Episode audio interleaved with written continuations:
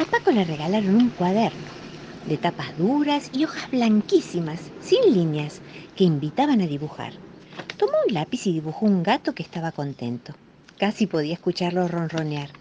Se fue a dormir satisfecho, pensando en su gato rojo y feliz.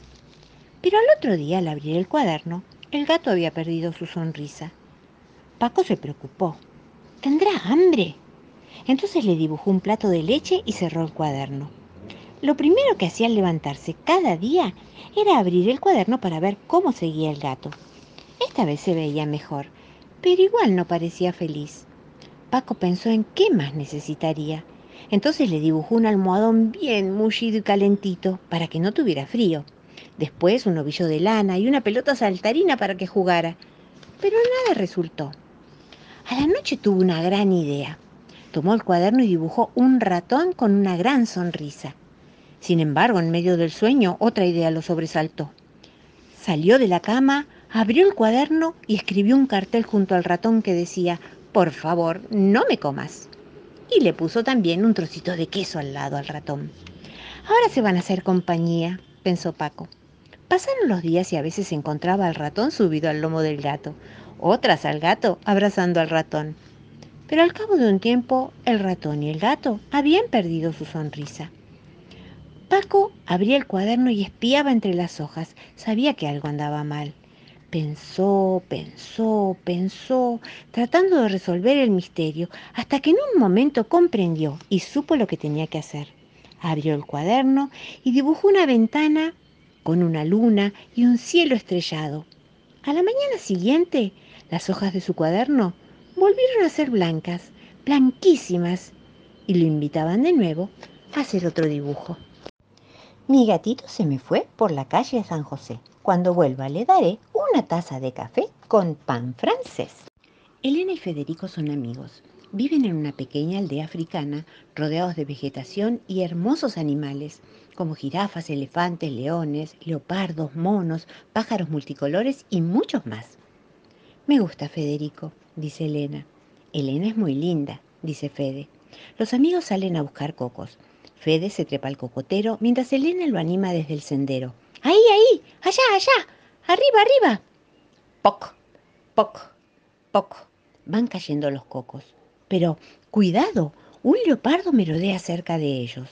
Fede lo detecta desde arriba, entonces baja del cocotero y con todas sus fuerzas, ¡pa! le tira uno de los cocos para ahuyentarlo. Elena toma los otros cocos y ambos corren hacia el río.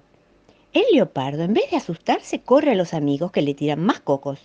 El felino toma uno de los cocos con sus afilados dientes y se distrae, pero después al mirar no encuentra a los chicos que lograron ocultarse tras un tronco justo en la orilla del río. Atada a una raíz está la canoa. Elena y Fede desatan la soga y se alejan remando. El leopardo se queda jugando con el coco y ya se olvidó de ellos. Al llegar a la otra orilla, aseguran la canoa y vuelven a la aldea con sus preciados cocos. Fede corre distraído y muy divertido. Le pasa el coco a Elena para poder jugar con sus amigos un ratito al fútbol. Después, juntos vuelven a su hogar, tomados de la mano. Sentados bajo el alero, parten el coco y lo comparten. Me gusta Fede, dice Elena. Elena es muy linda, dice Federico. Hace mucho tiempo, en una tierra lejana, el escarabajo era de color marrón liso.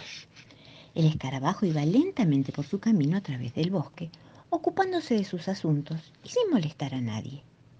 En este mismo bosque vivía una rata que solía burlarse de otros animales pequeños y de los insectos que vivían allí.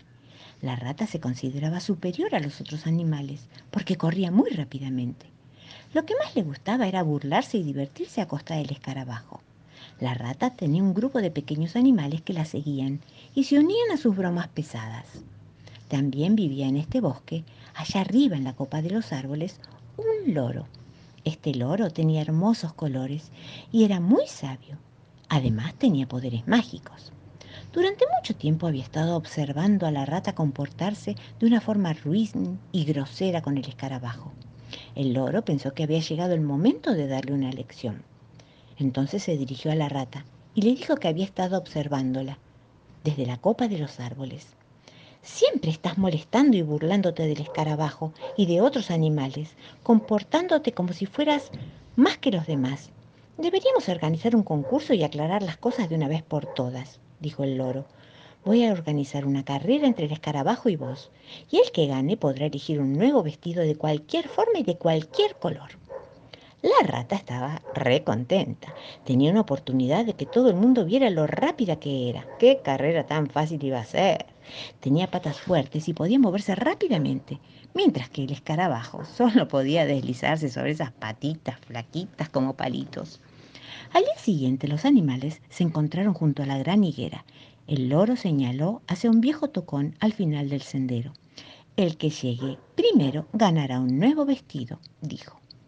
El loro dio la señal y empezó la carrera. Allá se lanzó la rata corriendo directamente hacia el tocón.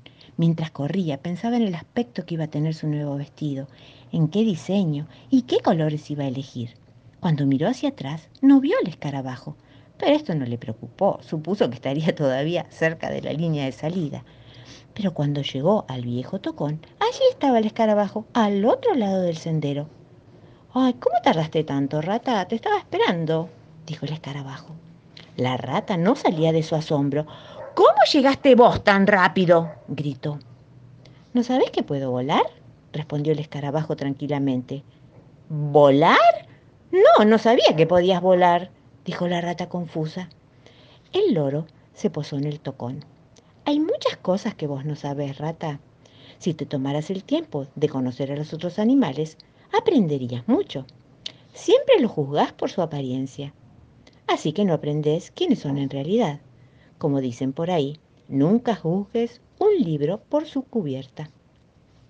La rata se fue refunfuñando hacia el interior del bosque, mientras que el escarabajo escogió como premio un vestido azul y verde, el azul del cielo y el verde de las hojas frescas después de la lluvia.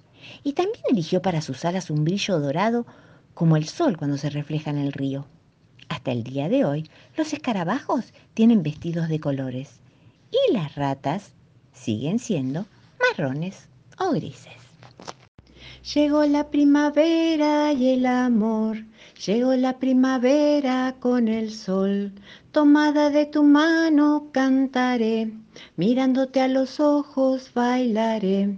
Llegó la primavera con el sol, llegó la primavera y el amor. Las flores me sonríen, ja, ja, ja. Los pajaritos cantan, pi, pi, pi. Hiroshi está contento, tra, la, la. Ya puedo ir a la plaza, qué genial. Una vez, una nena sacó a pasear a su hermanita en el cochecito de bebé. La hermanita estaba cansada y bostezó. Entonces bostezó también la nena.